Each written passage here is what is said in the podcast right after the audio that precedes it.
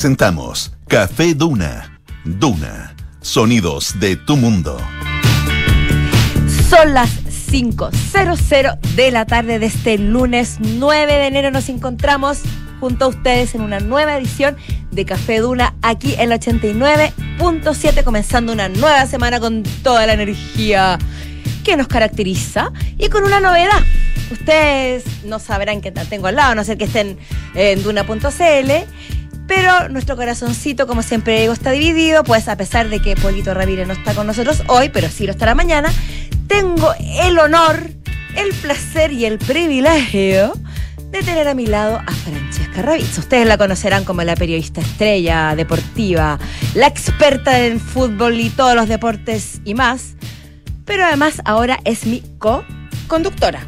¿Cómo estás, Es Paula? como la cacofonía, pero no importa. No re- ser re- suficientemente reiterativo para presentar a Francesca Ravizzo. ¿Cómo estás, Paula? Tremenda presentación. Ah, es que yo no me ando con chica. Oye, el mijita. polo que está ahí de estar ya de vuelta. ¿Estará? Santiago. Hablé con él ayer. Feliz. Ah, y eso es lo- lo más importante, lo que ¿no? más nos gusta. El polo que estuvo en el Ironman de Pucón. Exactamente. Corriendo, o sea, hizo la bicicleta.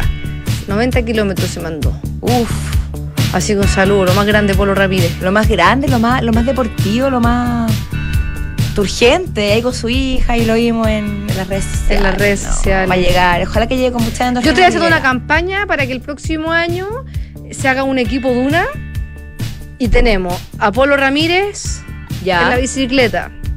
María José Soto, que es maratonista, es. que corra. Y nos falta la persona que haga la natación. Y ahí estamos débiles. Pero ¿y tú? No, porque yo soy waterpolista, no, no, no nado. No, no, ay, a ver, si lo sé, nunca tan, tan perdida. Pero. y arquera de waterpolo. Pero o sea, igual tienes tu elemento del agua, pues. Básicamente yo nado para atrás. Al revés, nada. No soy no llegaría y nunca Yo la podría nadar, podría nadar los 1900 metros, pero, pero perdería porque soy muy lenta. Ya, bueno, pero no sé. Para pero la mí Josefina el waterpolo es Stavrakopoulos, agua. nadadora. Pero está, está en dulce espera. Sí. Así que yo creo que no sería muy conveniente. Así que. Bueno, voy a empezar a practicar desde ya. Tú. Tú podrías. No, No sé, hay, hay que buscar un, una- un nadador o nadadora. Así es, pero lo vamos a encontrar. Oye, tenemos 27,4 grados en la capital. Yo encuentro que no está tan complicado, tan terrible, tan caluroso. Y para los que estén en una puta se habrán dado cuenta que con Francesca no estamos uniformadas.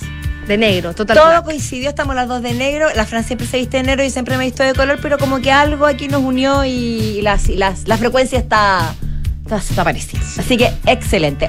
Tenemos, por supuesto, muchos temas hoy día, como es usual. Y hoy día vamos a estar comentando algo que yo creo que nos puede ayudar a todas y todos ustedes, por lo menos a nosotros también podemos tomar hartos apuntes, que son evidencias físicas para la vida saludable que publica eh. Emol, pero basado en un reportaje de The Guardian. Son, son varios tips. Son varios tips que desmienten o afirman mitos respecto a la salud. es que yo creo que yo estaba leyendo, son. Alguna vez uno ha tratado de hacer al menos uno o ha comentado sobre la eficacia de otro. Sí, pues claro, aunque lo haya practicado no, pero como que Claro, están no, en no boca hay que comer todos. esto porque hay que, hay que. Bueno, ahí les vamos a estar contando. Oye, también hoy día los infiltrados tenemos tremendos temas porque vamos a estar conversando con Patricio Lascano, editor de ¿Qué pasa? de la tercera, porque nos va a hablar del regreso del C2022, un milenario cometa que no visita la Tierra hace 50.000 años. O sea, ninguno de los que estamos Exacto. vivos alguna vez lo vio. decir.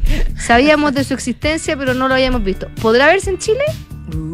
Bueno, eso es lo que nos va a responder hoy día Patricio Lascano en Los Infiltrados. El profeta.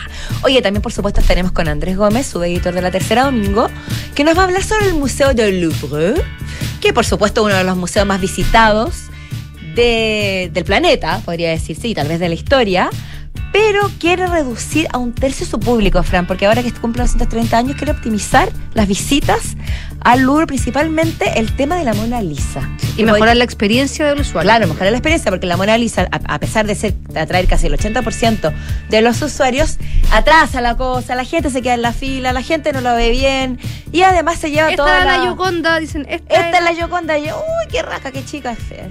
De todo. Ay, ya la que he ido tantas veces. Tantas veces. Yo nunca he ido. Yo una vez, pero hace varios años ya no me acuerdo mucho de mi experiencia, pero y además que es como que roba el protagonismo, dice Andrés. Así que él va a profundizar más en el tema. Súper. Así que estamos con estos infiltrados. Oye, te quiero contar, Fran, un cuento muy. que parece ficción. Pero no lo es. No, yo, a mí, se- mira, de mí se burlan siempre porque yo siempre digo mi ficción supera mi realidad. O sea, perdón, mi realidad supera mi ficción y bla, bla, bla. Pero yo creo que esa es la consigna de la vida. Como que en verdad uno, hay cosas que uno ni siquiera se imagina que alguien podría escribir Y en, un- en una película y pasa. Esta es la historia Francesca de una novelista romántica llamada Susan Mitchell, ¿ya? ¿Ya? Que el año que al parecer, según lo que se ha investigado, habría estado pasando por problemas económicos, le estaría yendo más o menos mal con sus novelas, tenía algunos problemas de salud mental y en 2020 eh, sorpresivamente su hija publicó en Facebook que su madre se había quitado la vida Chuta. Por distintos problemas, pero entre ellos también por su fracaso como escritora, por todos los problemas que había tenido. Y esto, por supuesto, despertó la empatía de la gente, del grupo de Facebook que la seguía. Tanto así que algunas acciones se hicieron, como por ejemplo, algunos de sus seguidores y amigos juntaron plata para terminar uno de sus libros inconclusos, Fran. O sea, imagínate todo lo que se hizo. Se trató de sacar adelante eh, libros inconclusos. Eh, se hizo un enlace para que los admiradores publicaran la novela titulada Love to Last a Lifetime, que era uno de sus últimos libros. Y la BBC, por ejemplo, cuenta aquí en este artículo, habría recogido que ella también habría sufrido acoso en las redes sociales. En fin, muchas cosas pasaron en estos dos años, prácticamente, bueno, sí, dos años, porque esto fue el 2020, hasta que un día, hace unos días atrás, sin ir más lejos, reapareció Susan. No andaba muerta. Andaba de parranda. Andaba de parranda, pero yo no sé en qué parranda andaba. Yo creo que no en una muy agradable porque claramente estaba afectada mentalmente, emocionalmente, diciendo lo siguiente. Voy a, Qué voy difícil, a igual pandemia y todo, pero qué difícil, llegar a ese punto. no, esconderte de todo el mundo. La familia la apañó. Ya. Eso es lo que leí. Tú me preguntabas hace un ratito atrás, eh, tras bambalinas, si había sido la pura hija, que como en el fondo fue la que eh, anunció su muerte, y al parecer tuvo como un círculo de confianza que la mantuvo oculta. Pero tú tienes mucha razón en lo que dices, es difícil que se haya escondido. Y bueno, la cosa es que ella publicó algo así como me costó mucho llegar a este punto, eh, no sabía cómo hacerlo, no, pero lo cierto es que esta decisión la tomé con mi familia porque si no podría haberme terminado suicidando en la No, vida y real. después entiendo que le afectó tanto haber mentido sobre su propia muerte que estuvo en peligro su propia vida. O sea, atentó contra su vida después porque ya no sabía cómo salir, de esta mentira. que se había metido. No, es que lo encuentro, encuentro increíble la historia. Y por supuesto, claro, su declaración, su mea culpa que hizo públicamente en Facebook, tuvo. Bueno, mucha gente obviamente le manifestó su molestia, la trataron de loca, de desquiciada, como y otra gente ta- ta- también discute en el fondo que, que podría ser una buena estrategia de marketing. La cosa es hasta cuántas personas se dañaron en el camino. Porque al final, ya si la familia sabía, si, si su círculo más cercano estaba al tanto y todos la apoyaron, bueno, allá ellos. Pero la gente que la apoyó, la gente que compró sus libros porque pensaron que había muerto, la gente que financió esas publicaciones. Obvio. Oye, que se sienten estafados. Sí, po. Y en Estados Unidos, sobre todo, que te tropezáis con el aire y podéis demandar al Estado. Sí, que me, me haría- me encantaría tener esa personalidad.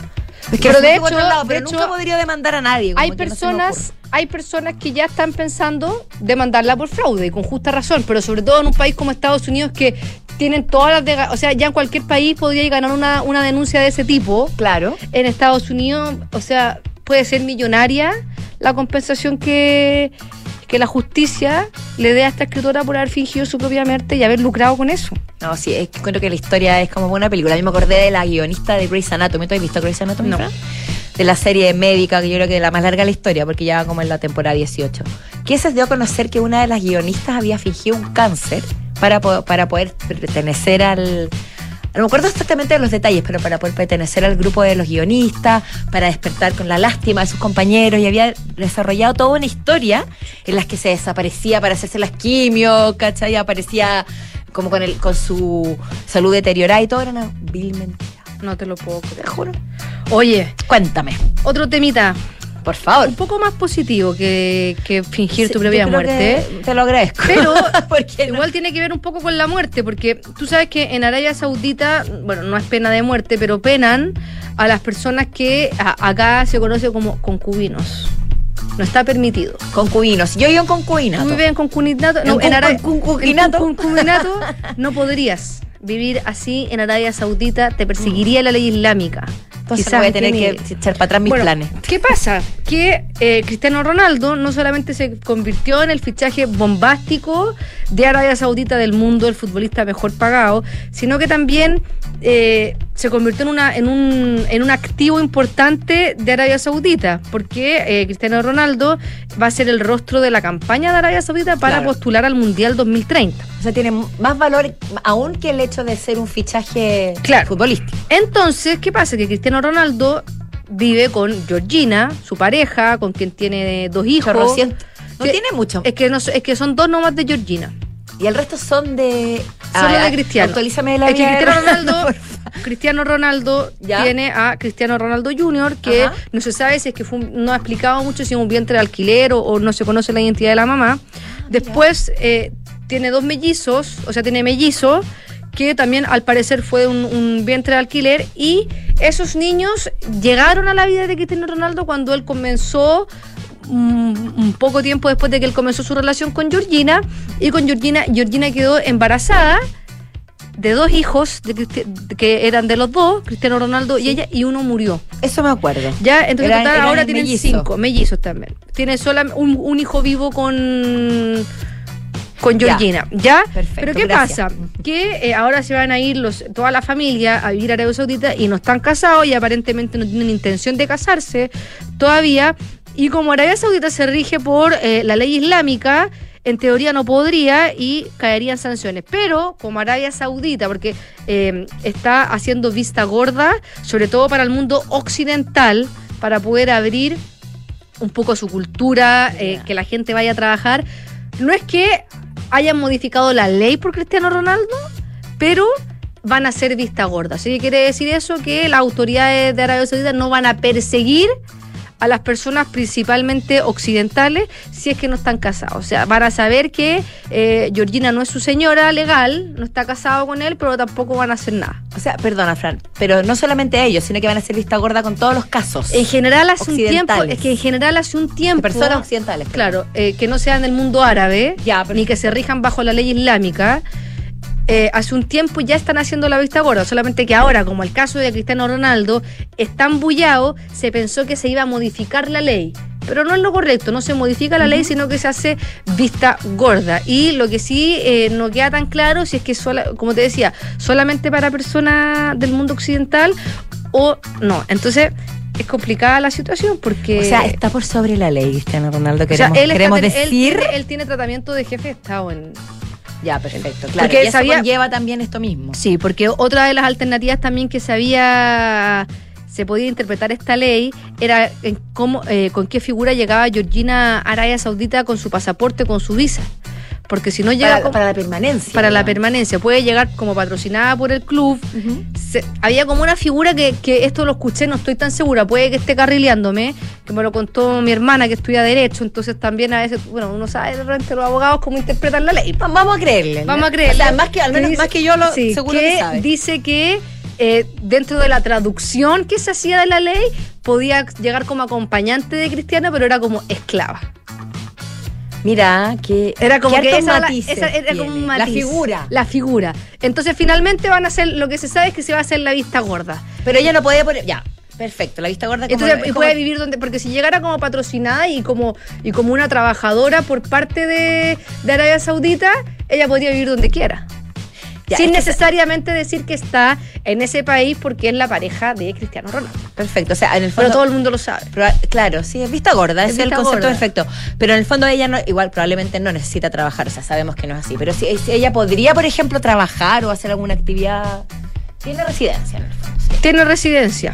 Bueno, y ahora con un mundo tan globalizado, las campañas de marketing, Sí, no. no necesitas vivir en un lugar si eres Georgina. Si eres Georgina, sí. Había tenido un reality, ¿cómo se llama? Soy Georgina. Soy, de hecho.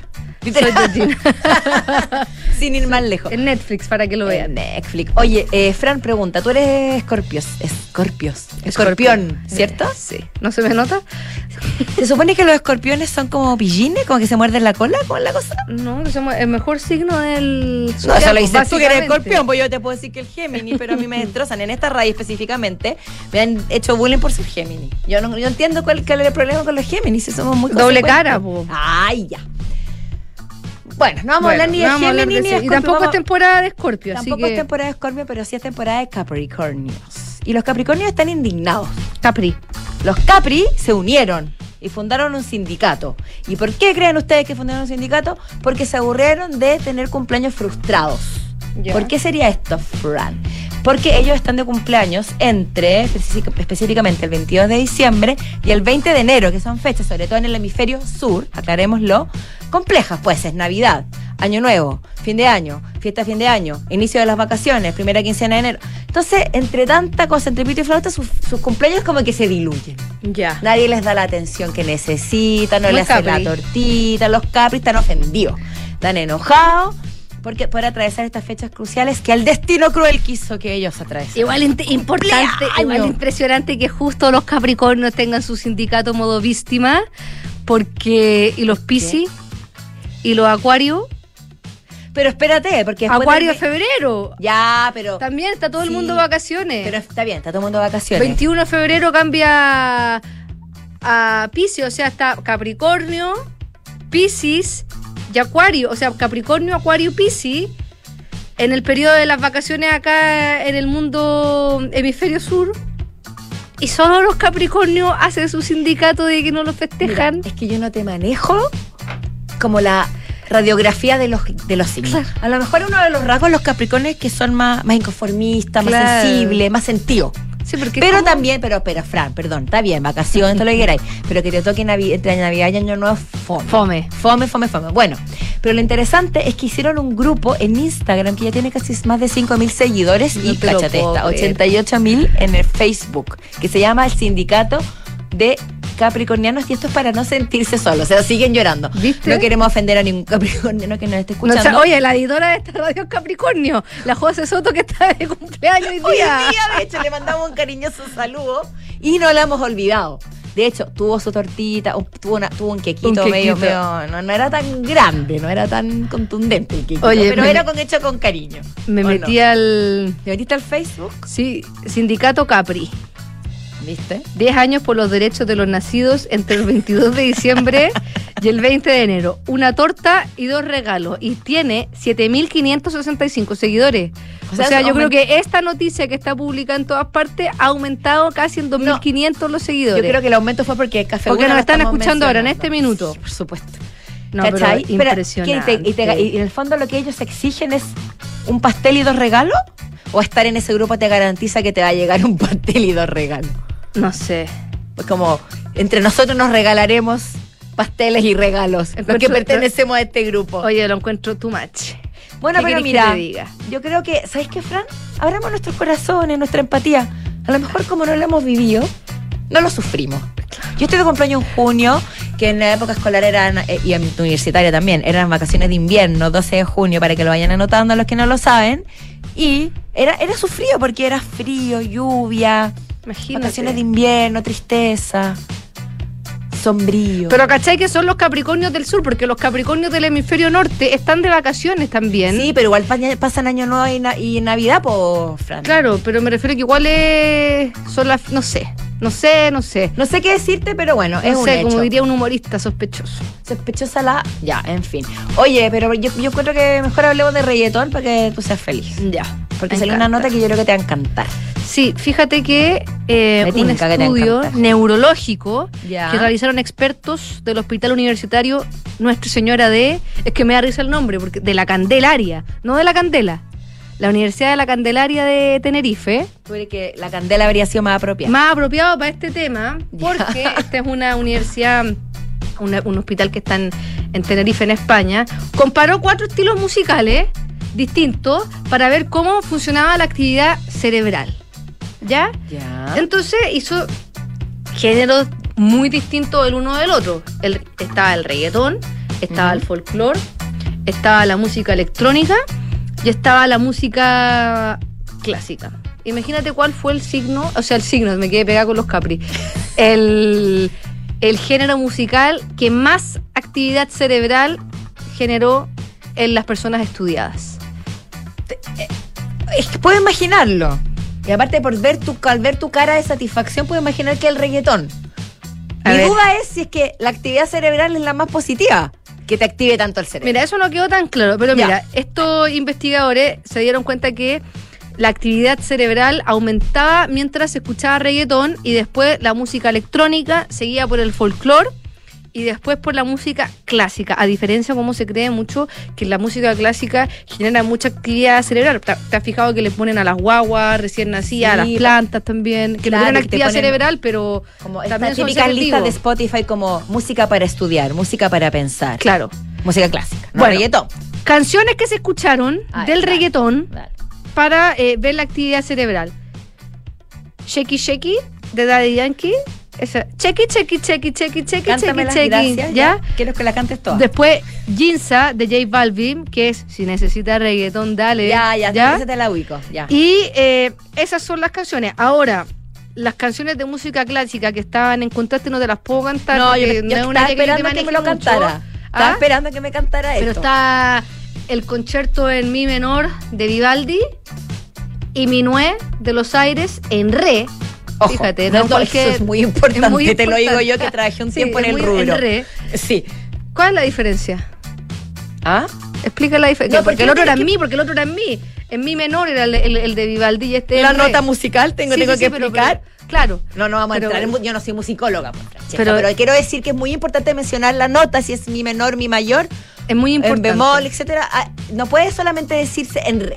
Tiene que ser Tiene que decir que tiene una, digamos, una especificación, hay que mencionar. el La 7, me acuerdo yo de la guitarra. Eso es guitarra. Eso claro. es guitarra. Pero, por ejemplo, si es si bemol o en la mayor, hay que mencionarlo porque si no es Cambia otra to- pieza, cambia toda la- todo. cambia toda la No me composición. preguntes que cambia, pero cambia. Cambia. Eso es lo único que te puedo decir. Bueno, como tú decías, eh, se, se encuestaron a 28 personas sin formación musical, que eso es lo importante, porque imagínate una persona que sabe lo que Como yo que soy, sí. No, pero por ejemplo, si te, ponen, si te ponen una nota, esta que era en re, te la ponen en fa, por ejemplo, que, que quizá igual te genera una actividad cerebral porque tú sabes, "Oye, esto está mal. Muy, qué buena observación. Parece que estuvieras escuchando reggaetón porque Claro. que reactivando tu cabeza. Claro, te fijas Claro, tú? te pones racional. Entonces Claro. reactiva el cerebro. Claro. El tema es que lo importante es que cuando se escuchaba reggaetón, no solamente se activaban eh, la- la- las partes del cerebro que tienen relación con la música, sino que otras partes Ah, ya. del cerebro, no solamente las auditivos moro- eh, motoras, y eh, esa es como la diferencia. No queda claro. eh, este análisis que lo hicieron eh, se hizo en el Hospital de Canarias, pero también estuvo en la Universidad de La Laguna de España, la Universidad de Jyväskylä de Finlandia Ah, pero un estudio muy serio. muy serio y lidera, eh, como te decía, se ve que el reggaetón genera más actividad cerebral, pero no necesariamente eso quiere decir que sea mejor. Ya. Porque ¿qué Perfecto. pasa? A lo mejor, como dices tú, si tú no necesitas mucha actividad cerebral o necesitas cierta parte de tu cerebro que está activado, a lo mejor la música clásica es la, es la, es la correcta para poder estudiar o para, o para entrar en, en modo relax. O para calmar el cerebro. Claro. Para ponerlo a reposar en tranquilidad. Entonces, no necesariamente el reggaetón es lo mejor. Pero es Cada género para su momento. Sí, yo creo que no, a todos nos abre la, la, la cabeza y nos hace ser más inclusivos con la ¿Tú música. escuchas reggaetón? No, no escucho reggaetón, pero si me, si me sale un reggaetón ahí como al paso y te lo perreo igual. Y te la sabes. La mayoría. Porque yo te, te Entonces absorbo. escucha reggaetón. No, de alguna otra, por osmosis. Oye, mejor no escuchemos reggaetón y escuchemos otra cosa, ¿te Ya. parece? Aunque igual nos va a activar el cerebro. Esto es John Newman. Love Me Again. No, I turned wrong, left your heart torn. Is that what devils do? Took you so long, where only fools go. I shook the angel in you. Now I'm rising from the ground, rising up to you. Filled with all the strength I find, there's nothing I can't do.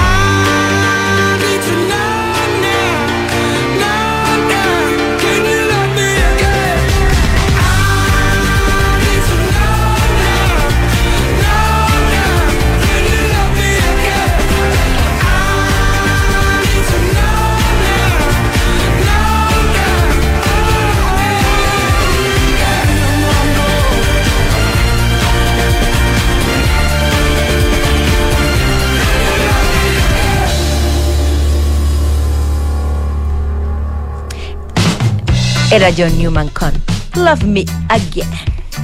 Francesca quería, hablábamos de la vida saludable Al principio del programa. y de los mitos y de las cosas que uno hace como convencida de que va a bajar de peso y que va a estar tiquitaca, pero después resulta que nada ni nada. Qué impresionante Mm. cuando uno va al nutricionista, a la nutrióloga y te dice esto es mentira, esto es mentira, ¿qué estáis haciendo? Se derrían todos los mitos. Todos los mitos, te lo juro. ¿Cuánta pérdida de tiempo y de energía, Francesca, en esto? No, Yo no, porque yo No voy- es que tú eres una deportista. Igual, yo tú sabes que yo te- a mí me cuesta bajar de peso porque tengo una enfermedad. No, sí, yo sé. Entonces es, es un tema y mi nutricionista ahí, talibana, talibana, talibana, pero yo creo que lo importante es tener una buena nutricionista. Que le mando un eso es beso grande a mi nutricionista porque escucha esta radio. Le mandamos un gran abrazo y yo Sí, también a la Pati. visitar- A la Pati la iré a visitar. Mándame el dato. Sí, porque, porque escucha buena esta nutrición. radio y, y amenaza, me amenaza, voy a decir, con decir que va a llamar a la radio para decir que no le estoy haciendo caso. Ya, yo, Pati, yo te voy a llamar, yo voy a hablar contigo y además voy a ser tu aliado. que me va a dar agua a con Fran. agua, que me va a dar agua con agua si no le hago caso. Pero no demasiada agua. no demasiada agua. Porque en exceso tampoco hace bien. Porque, según este estudio, que eh, está publicado en Emol hoy día, pero está basado en, en The Guardian, Así es. hay distintos mitos al respecto, como ellos si es saludable tomar dos litros de agua para, por ejemplo, evitar el consumo de carne, que con ciertas investigaciones se desmienten o no, Sí, la magia está en, con- en creer. en creer. No, y en saber si estás haciendo lo correcto también. Sí, ¿O pues, no? porque uno Por siempre, ejemplo, siempre trata de hacer lo correcto. mito número uno. A ver, vamos. ¿Levantar pesas te hará más fuerte? Yo habría dicho que sí, pero me imagino por tu tono que no. No, No necesariamente. no necesariamente. Esa es la, esa es la clave. Porque esta fue la primera creencia que The Guardian desmiente usando, por ejemplo, una levantadora olímpica de pesas cuyos hombros son del tamaño promedio de una mujer Ya. de igual edad, de igual talla que ella. Me refiero, una mujer de 35 años que mide un metro 65 tiene un promedio de esta forma de hombro, una levantadora de pesas también. Y dice que eh, eso no la hace más fuerte solamente por levantar pesas, sino que hay dos formas de fortalecerse. Una es aumentando el tamaño individual de las fibras musculares Ya.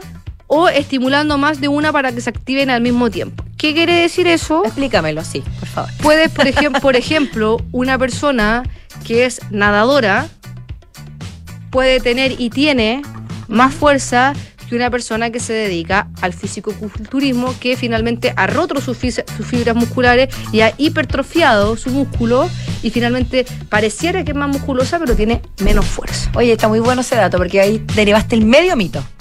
¿Te fijas tú? Sí, así que ya sabemos nadadora y los jugadores de waterpolo qué pasa. Claro, las jugadoras de waterpolo tenemos no. mucha fuerza. Sí, pues por supuesto. Entonces, eso, eso es lo que pasa. Por ejemplo, eh, los atletas levantan pesas más pesadas, pero con menos repeticiones, evitando el fallo muscular. Por ejemplo, también está muchas mujeres, sobre todo y hombres también, que son muy fuertes, pero levantan poco peso, pero hacen muchas repeticiones. Ya, o sea, todo también depende. También depende- Es más por eso relativo a lo que uno cree. En el Es fondo. importante siempre hacer todo esto con un especialista para Sí. ver si es que es efectivo el tipo de pesa que tú tienes que levantar o el tipo de ejercicio que tú tienes que hacer para poder fortalecerte si ese es tu objetivo también. Bueno, eso es lo mismo que hablamos de la nutricionista. Bueno, Claro. y otro de los mitos, y los voy a, los voy a contar rapidito, es que el desayuno es la comida, más, la comida más importante del día. No sería tan así, sino que correspondería a alguna razón bastante lógica, que sería, si tú te saltas el desayuno, simplemente a la hora del almuerzo llegas con el ciel diente y te zampáis todo lo que no te comiste durante la mañana. Claro. No es que la comida sea la más importante y que si es que no comes tan abundantemente en la mañana vas a tener ener- poca energía, etcétera, etcétera. Y otro sería, por ejemplo, deberíamos caminar 10.000 pasos al día. Efectivo, sí, hágalo. Necesitamos 8 horas de sueño, también es efectivo. Eh, ¿Qué más? Eh, comer bastante fruta, dice acá 5 porciones de fruta y verduras. Y lo que tú mencionabas al inicio, beber 2 litros de agua al día. Pero esto es interesante, Fran, que no necesariamente tiene que ser bebiendo agua. Porque también lo puedes ingerir en frutas, Verduras, té, Inf- infusiones. infusiones. Gaseosas no. Por favor. Eso hace mal. Eso hace mal. Pati, que me está escuchando, hacen mal las bebidas cola. Pati, te va a llegar un mensaje de Paula Frederick en unos instantes. Oye, Vamos, eh, cortito, pausa. cortito. Sí. ¿Ocho horas de sueño son necesarias o no son necesarias para una vida saludable? ¿Son necesarias? Sí. Quienes duermen entre 7 u 8 horas, independiente de su edad, impresionante como mientras más viejo uno menos duerme. Sí, pues. Pero da lo mismo, entre 7 u 8 se desempeñan mejor cognitivamente que aquellos que durmieron más o menos. Ya Así que ya. entre 7 y 8 horas de sueño diaria, importantísimo. Se lo hemos dicho varias veces. Eh, vamos a una pausa, pero Perfecto. antes ya comenzó un clásico del verano que tuve el gusto de ir ayer y está maravilloso, que es el Festival de Cine de Las Condes del 6 al 15 de enero en el Parque Araucano. Así que el programa detallado, las ventas, todo lo pueden encontrar en www.culturallascondes.cl. Invita a Corporación Cultural de Las Condes, La Tercera y Radio Du. Y no te pierdas este viernes 13 a las 8.45 am el conversatorio Descarbón 2023, una instancia de conversación y debate sobre la descarbonización en Chile. ¿Cómo hacemos la transición energética? Síguelo vía streaming por latercera.com, pulso.cl y duna.cl. Presenta Enel y Acciona Energía. Hacemos una pausa y ya volvemos con nuestros infiltrados. Paula lleva cinco minutos revolviendo su café mientras mira noticias en su celular. Aún no le pone azúcar, solo le da vueltas y vueltas. Hay momentos para darle vueltas, pero a la hora de invertir es mejor escuchafondos, con soluciones simples y rápidas a través de la app o la web, donde un grupo de coach expertos te guiará según tu perfil de riesgo y objetivos. Deja de pensarlo y hazla simple con Scotia. Infórmese de las características esenciales de la inversión en estos fondos mutuos establecidos en sus reglamentos internos y scotiabankchile.cl. Infórmese sobre la garantía estatal de los depósitos en su banco en cmfchile.cl. Marca registrada de The Bank of Nova Scotia, utilizada bajo licencia. ¿Qué significa tener dolor de garganta al tragar? ¿Cómo dejar de tener la nariz congestionada? ¿Mm? Dolor de guata y náuseas. ¿Qué remedio puedo tomar? Oh. El buscador no alivia tus síntomas ni da tratamientos correctos. Evita el autodiagnóstico y atiéndete en el nuevo servicio de teleurgencia. Atención rápida y oportuna para adultos y niños. Reserva tu hora en clínicaalemana.cl. Teleurgencia, la alemana más cerca de ti. De Fontana presenta El Año del Cambio. Gracias a Senda de Fontana decidimos hacer un cambio y nos digitalizamos. Ahora la gestión de personas tendrá conectividad en todo momento, cálculo de remuneraciones fácil y rápido, firma electrónica con gestión de contratos y mucho más. Estamos listos para un 2023 conectados con todo. Este año piensa digital y contrata Senda con Z, el software de recursos humanos de Defontana que te conecta con firma digital, remuneraciones, comunicaciones y mucho más. Contrátalo hoy mismo desde 1.2 Mensuales en senda.cl. Edificio Lift de Inmobiliaria Hexacón. Es un espacio para vivir en la mejor ubicación de Vitacura, en un barrio tradicional, a pasos de todo lo que necesitas. Vive conectado con el diseño y la ciudad, en departamentos de dos y tres dormitorios. Un proyecto donde la arquitectura está concebida desde el atrio principal, lo que define un estándar residencial superior.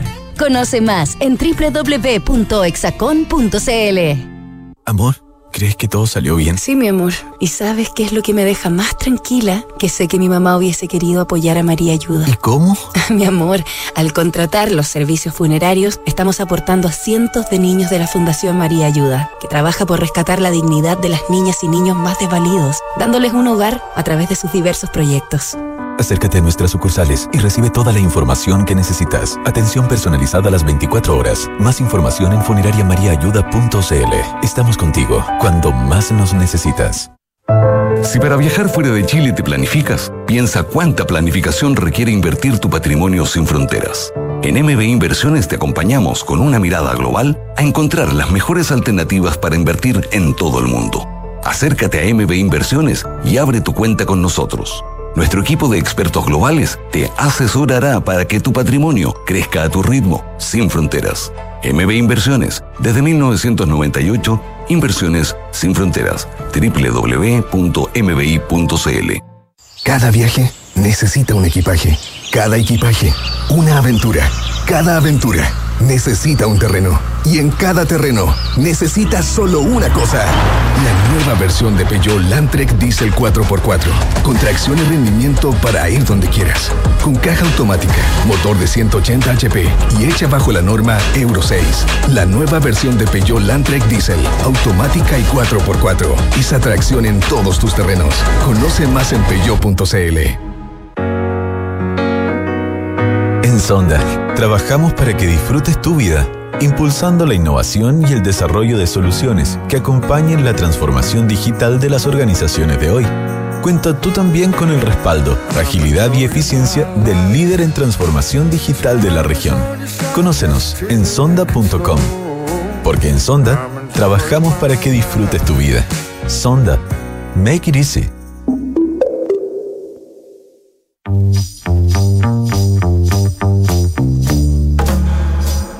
Son los infiltrados en Café Duna.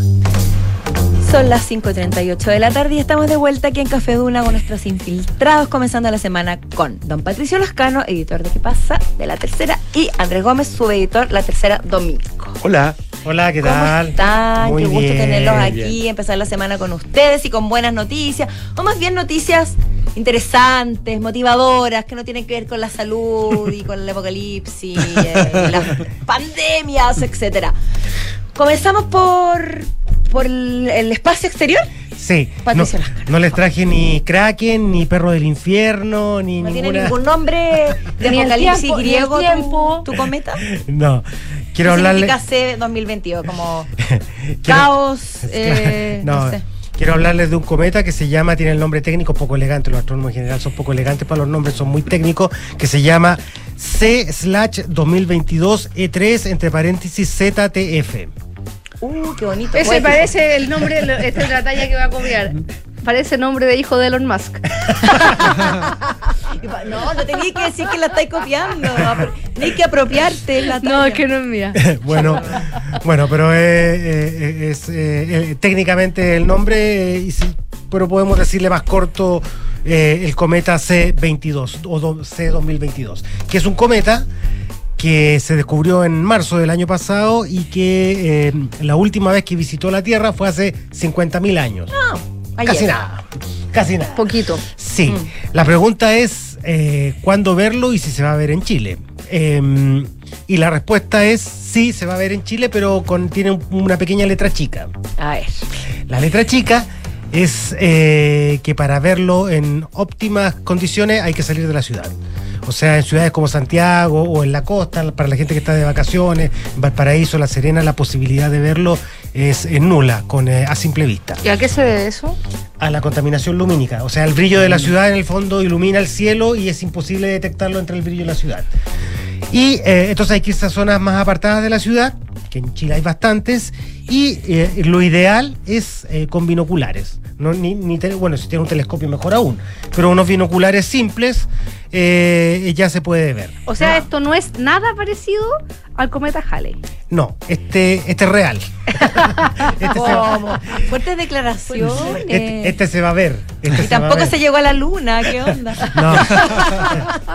está subversivo hoy día, está No. conspirativo. No, me- Eso, me- me hiciste dudar. No, me refiero a que eh, me refiero que se generaron tantas expectativas con el cometa Halley en su minuto y la verdad que muy poca gente de verdad pudo verlo.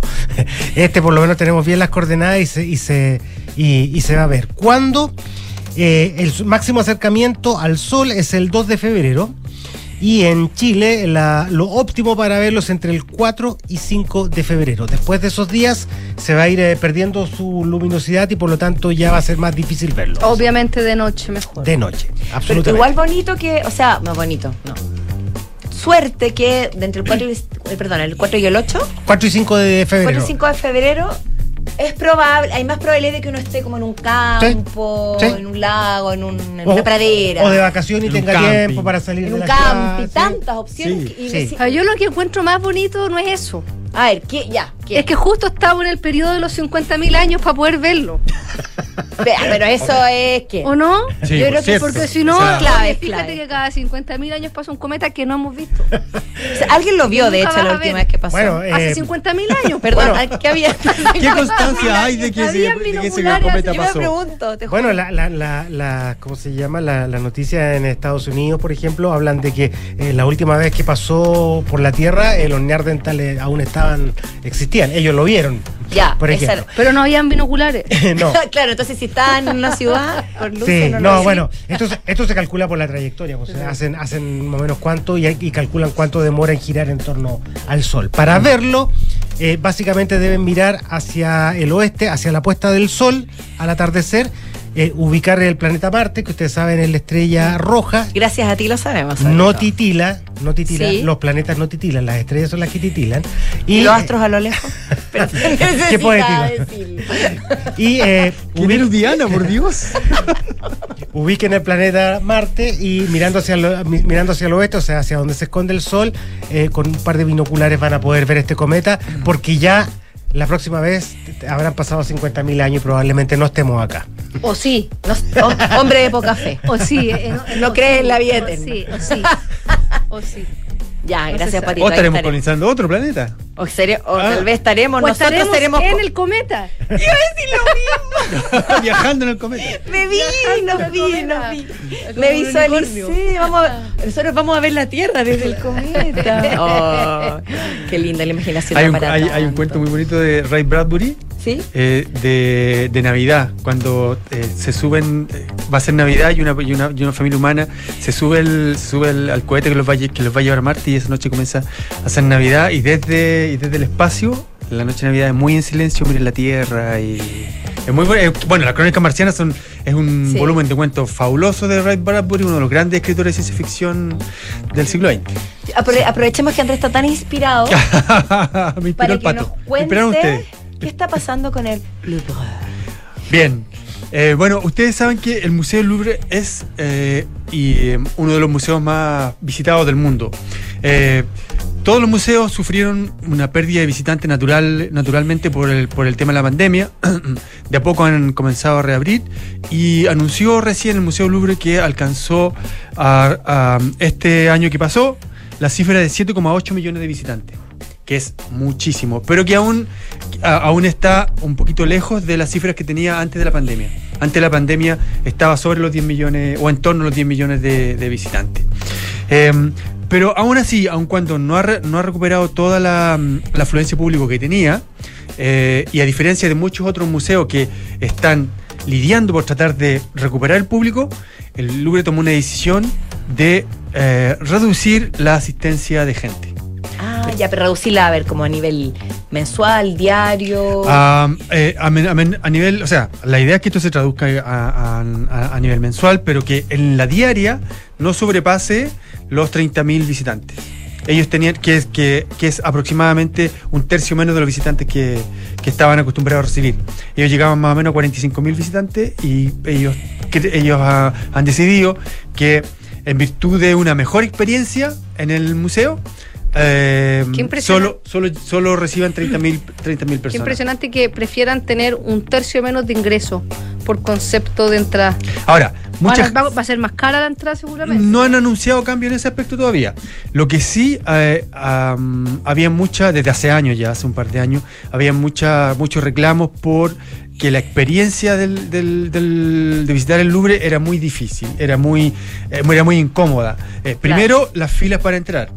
Y una vez que entrabas, la dificultad para moverse dentro, tanto para los turistas, el 70% de quienes visitan el Louvre, son turistas, eh, pues tanto para los turistas como para los trabajadores del museo. Claro. Eh, y el 80% de los visitantes dicen, y lo, un estudio hecho por el Louvre, que visitan el museo exclusivamente eh, o poderosamente atraídos por la posibilidad de conocer la Gioconda. La imagínate, estoy viendo en una página. ¿Cuánto cuesta entrar al Louvre? Ujú. ¿Cuánto? Desde 15.832 pesos. Pero si la compras con la audioguía, que es importante en este tipo de museo, la audioguía, súper importante, desde 24.213 pesos por persona. O sea, imagínate, a una familia de cuatro, 100 lucas por ir al Louvre y no poder ver la Yoconda. No. No, no, ¿Sabes- difícil. sabes O, lo- o lo- hacer fila para ver lo la que- Yoconda. lo que o sea, sabía- eh, Seguramente se van a quejar cuando la vean porque no la pudieron Bueno, ver. Lo, lo que suele- lo, que el suele- punto. lo que solía ocurrir es que habían filas para entrar al museo, habían filas para entrar a la sala donde se expone la Gioconda eh, o la Mona Lisa. Eh, luego cuando entrabas tenías un tiempo limitado para verla, ¿cierto? Porque ahí Mm. ve- venía la fila, te presionaba la fila. Y por otro lado, era ta- ta- tal la cantidad de gente que la veías a 3, 4 metros de distancia y es una obra pequeña. Espérate, y entre me- espera, y si lograbas verla a través de los de las de los celulares porque están todos Están sacándole todos fotos, sacando entonces, fotos. Eh, muchas una- fotos una- de ese momento dando vueltas. Muchas fotos de la foto. de la Exactamente. foto, Una encuesta, sacando fotos, claro. una encuesta que se hizo también en el Reino Unido. Le preguntaron a, lo- a los ingleses que habían tenido la oportunidad de, de viaj- de viajar, visitar museos, cuál era la obra que más los había decepcionado. Y todos decían que era la Mona Lisa. Precisamente por eso, porque primero, es pequeña, luego la experiencia que tienen de ver la distancia con toda esta gente era muy difícil. Esto ha reavivado en, en Francia un debate que viene hace un tiempo, que es eh, la idea de trasladar la Mona Lisa, sacarla del Louvre. ¿A dónde? ¿A dónde tiene Esa- que estar? A Italia. La. Tana ha surgido. Mira, O agrandarla. O a- ah, o agrandarla. Estaría bueno que la agrandaran. Mira, eh, una- uno de los problemas que, que- que tiene la. O sea, que genera la, la- la- la- la pasión por la Mona Lisa es que ensombrece otras obras del Louvre, que el Louvre tiene una cantidad de obras maestras, desde Vermeer, Botticelli, eh, La Venus de Milo. Todas todas todas las, obras, de- digamos, de la antigüedad, más la, la sala del Renacimiento, los románticos, en fin, tiene una cantidad de la Croix, tiene una cantidad de obras fabulosa. Y, mm, y- y- y lo que ocurre es que, claro, la pasión por la, por la Mona Lisa hace que mucha gente pierda, pierda el, interés, porque además toda la experiencia es muy agotadora. Desde que llegas en la fila, entras con toda este, esta multitud de gente y todo, entonces seguir visitando el, el museo se hace difícil. Y eh, varios críticos de arte han propuesto la idea de trasladarla.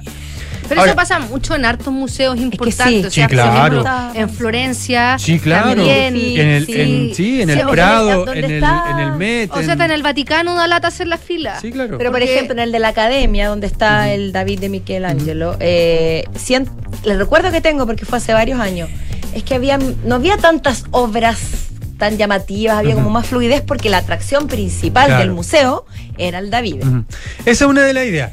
Ya, eh, eh, es que trasladarlo a un, a un pabellón que sea solo al, fu- fuera del Louvre o, o colindante al Louvre, que sea solo la, la, la Claro, y se pague solo por ver a la Yoconda. Exactamente, esa, esa, esa es una idea, o que armes una exposición, digamos, poquito con, la, menor, con, la, un- con- con la Gioconda de, como, como la gran figura, y el resto como Leonardo y su tiempo, la Gioconda, sé creo yo, que por qué está en Francia, etcétera, etcétera, etcétera. Ahora, tú te preguntas, ¿por qué está en Francia y no está, y no está, y no está en Italia? Porque eh, los últimos años eh, de, de vida de Leonardo fue invitado por el, y acogido por el rey Francisco I de, de- de Francia. Murió eh, Leonardo da Vinci en Francia y la Gioconda específicamente le fue comprada por el rey. Entonces quedó como propiedad Del del, Estado Estado, francés. francés. Interesante saber. Hubo una ministra de Cultura hace cuatro años atrás que propuso la idea de que la Gioconda eh, ¿cómo se llama? Itinerara por museos de Francia. Para que recorriera todo el país. Porque también decía que esto es concentración cultural, ¿no es cierto? Que había que democratizar. Y desde el Louvre dijeron que era muy peligroso. Es peligroso. Era muy riesgoso. Ya es peligroso. Porque la obra podía sufrir daño y. La última vez que salió fue hace 50, casi 50 años a Japón. Y de ahí nunca más salió. po. Ahora que ella ha sido robada, además. Bueno, dicen que el- la, la celebridad de la, de la Mona Lisa partió con, eh, parte con el robo. Y que de hecho la gente hacía fila cuando la, la Mona Lisa todavía no volvía al Louvre para ver el espacio donde estaba. Están- voy, voy a hacer algo súper esto, pero hay que Andy Warhol eso. Total, absolutamente. En todo caso, que la Mona Lisa se cambie de museo también es como decepcionante para los otros turistas que viajan a ver. O sea, que le avisen con tiempo, Justo Claro, esa semana, sí, chuta, que- justo esa semana va a estar en Toulouse. Es como cuando uno llega, no sé, a la Capilla Sixtina, reparaciones. Sí.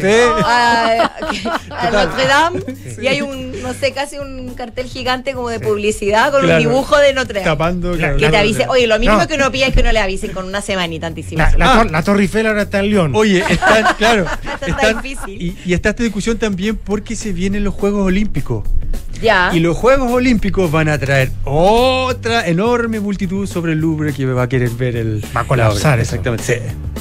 No, yo- mira, es lo que para terminar un poco lo que pasa también en la Capilla Sixtina, Mm. que la, la experiencia se arruina bastante porque uno puede haber pasado por todos los museos vaticanos, toda la odisea que significa llegar, porque hay una, can- una, una colección impresionante de arte.